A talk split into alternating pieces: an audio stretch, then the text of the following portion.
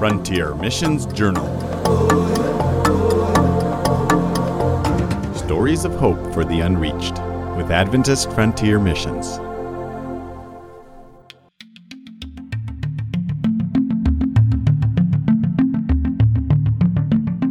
Hi, this is Pastor Conrad Vine, and I serve as the President of Adventist Frontier Missions.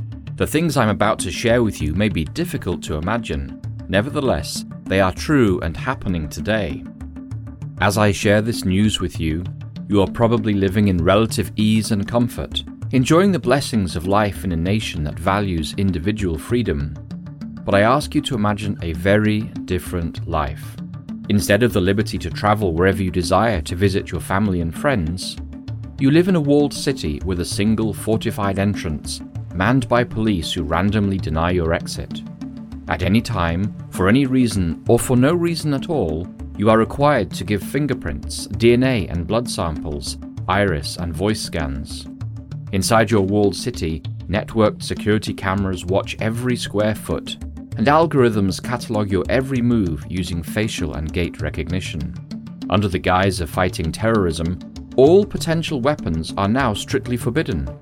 Even kitchen knives are laser etched with unique QR codes and require background checks and permits to purchase.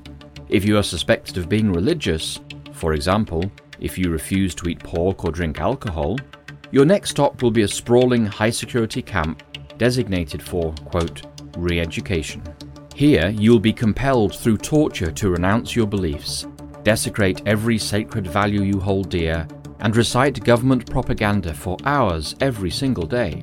If you survive these grueling months of re education, and many tragically do not, you will emerge a broken human being, physically, psychologically, and spiritually. It is the daily reality of the U people, a minority group in Central Asia currently experiencing severe oppression and systematic religious persecution by their own government. What I have shared is only a small sample of what the U people are experiencing. Those not caught up in the quota driven arrests are denied permission to marry within their own people group. They are forbidden to speak their native language, even in their own homes.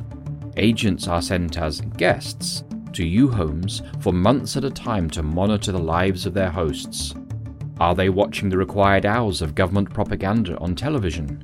Have they abandoned their religious belief and traditional language?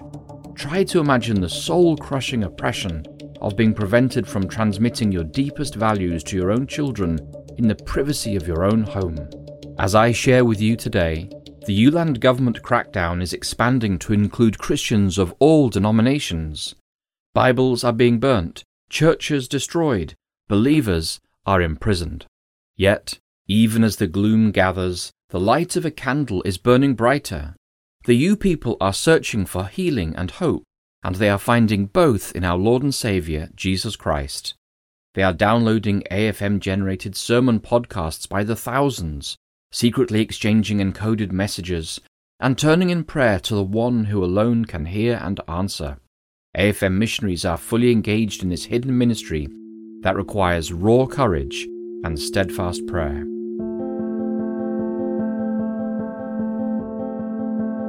Hi, with heavy hearts, our family has just left our mission field over the last four years and moved to a neighboring country where we continue serving our people group.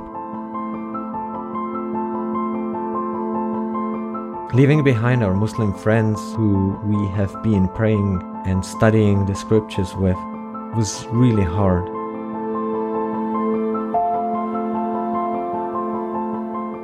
We stayed in the field as long as we possibly could and only left when the government would not extend our visa and there was no way left for us remaining. As persecution rose, many of our friends were no longer able to stay in touch with us. Uh, there are many reasons, could all be summarized in one fear. Only the brave ones remained in contact with us as long as they could or resurfaced after a period of silence. One of the brave ones uh, was a young guy called Rizvan. At first, I mistook him for a worldly chap who cared about his good looks more than anything else. Since he was so different from most of our friends, the majority of whom are religious Muslims, I actually wanted to develop a friendship with him and I was curious to see how much spiritual interest we can spark in a person like him. Rizwan is a very friendly and warm person, and I didn't mind joking with him and helping with English.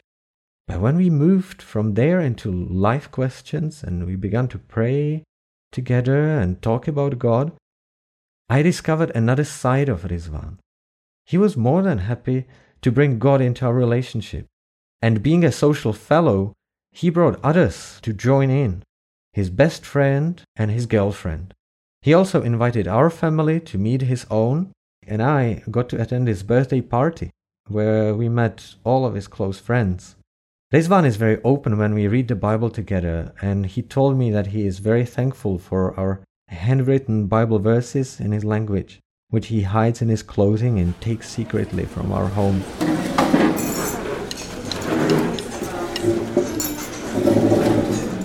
One day, Rizwan invited me out for a meal, and as we sat in the restaurant, he gave me a wrapped up box, saying there was something for us inside it.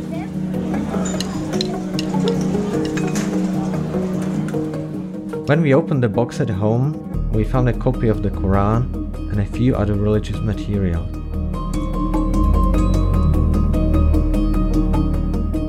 We understood that these are not presents for us, but rather a polite request that we keep Rizwan's family treasures safe through the dangerous times that we are experiencing. People here get in serious trouble nowadays if they are found to possess such things. The contents of this box are fairly safe in our home, but where they found in a native house, they would most likely lead to an imprisonment. Not long afterward, Rizwan went silent. After some weeks of me not being able to get in touch with him, we finally arranged to meet again. When we did, we took batteries out of our mobile phones so no one could listen to our conversation, and Rizwan revealed to me what happened in the meantime. Rizwan's mother had to deal with major paperwork procedure. She was going through a long and humiliating series of nonsense interrogations until one day she broke out in an argument with an officer. For this, and this alone, she was sentenced first for one year, and then, without giving a specific reason, her sentence was changed to 10 years in prison.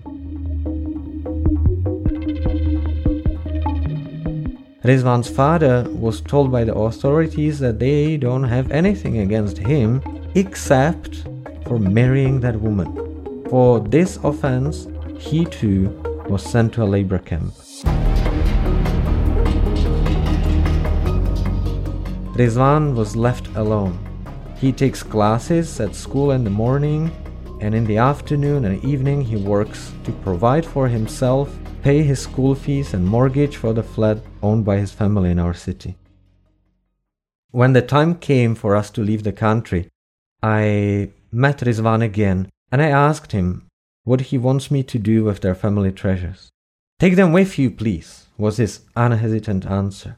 I was quite happy to keep uh, his books in our flat, but taking the Koran across the border was not a simple undertaking.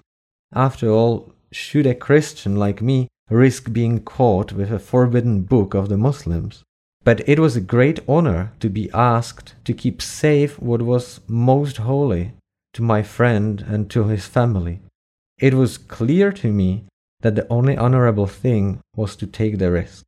I did. At the border, customs officers searched the trains and looked through our luggage very thoroughly. They found the Quran. They were very suspicious of it. They said that I cannot have it and confiscated the book. I was partly upset but partly happy that along with the book, they didn't decide to keep me too. In the end, as I was packing the last suitcase after the search, which took over an hour, one officer brought the Quran and quietly handed it back to me. After I dropped my heavy load in a safe place on the other side of the border, I quickly returned to our field one more time to pick up the family, our remaining belongings, and to say our final goodbyes. When we met Rizvan in a restaurant for the last time, I assured him that his holy book was now safe.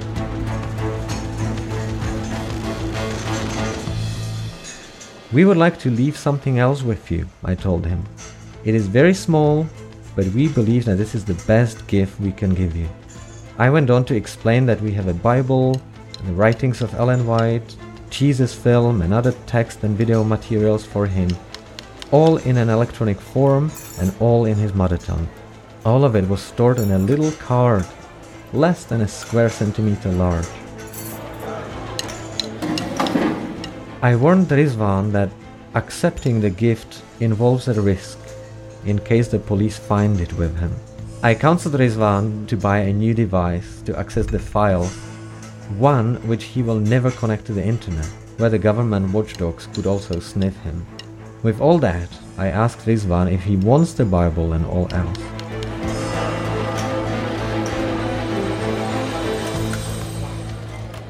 He most readily agreed and assured me that he will indeed buy himself a new device so he can access his gift safely. We were able to have all this conversation because we sat in a noisy restaurant. I do hear plates and chopsticks and people chatting. Yeah, while we are in the restaurant for our final meeting, I, I can hear the clicking of uh, chopsticks on, on people's plates and their chatter and perhaps the particular feature of, of the restaurant is Tom and Jerry constantly playing in the background for kids to have something to watch.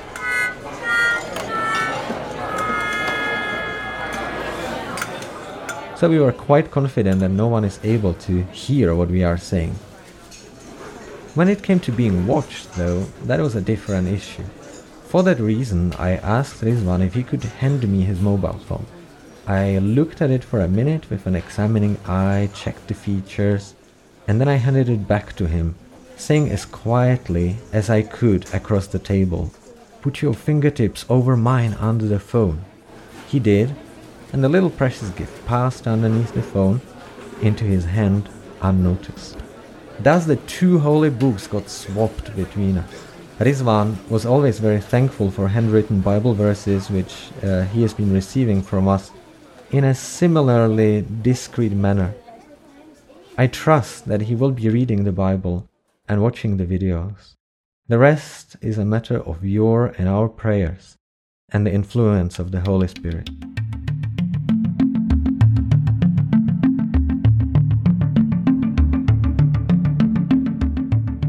We have military parades almost every day, and actually, as, as you travel through the city, you can meet it several times a day uh, 15 to 20 military vehicles with sirens on, super loud, scaring the little kids. That's part of Sounds of the City. You have also propaganda songs at every police station, which is every 300 meters. There you have loudspeakers. Sometimes they tell shops that they have to play that too. Propaganda is all around. you can't escape it.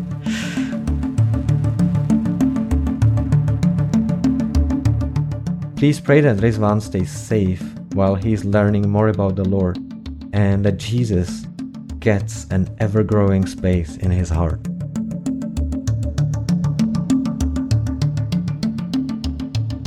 AFM missionaries on the front lines need your prayers and financial support so their witness can continue to shine brighter despite the gathering gloom.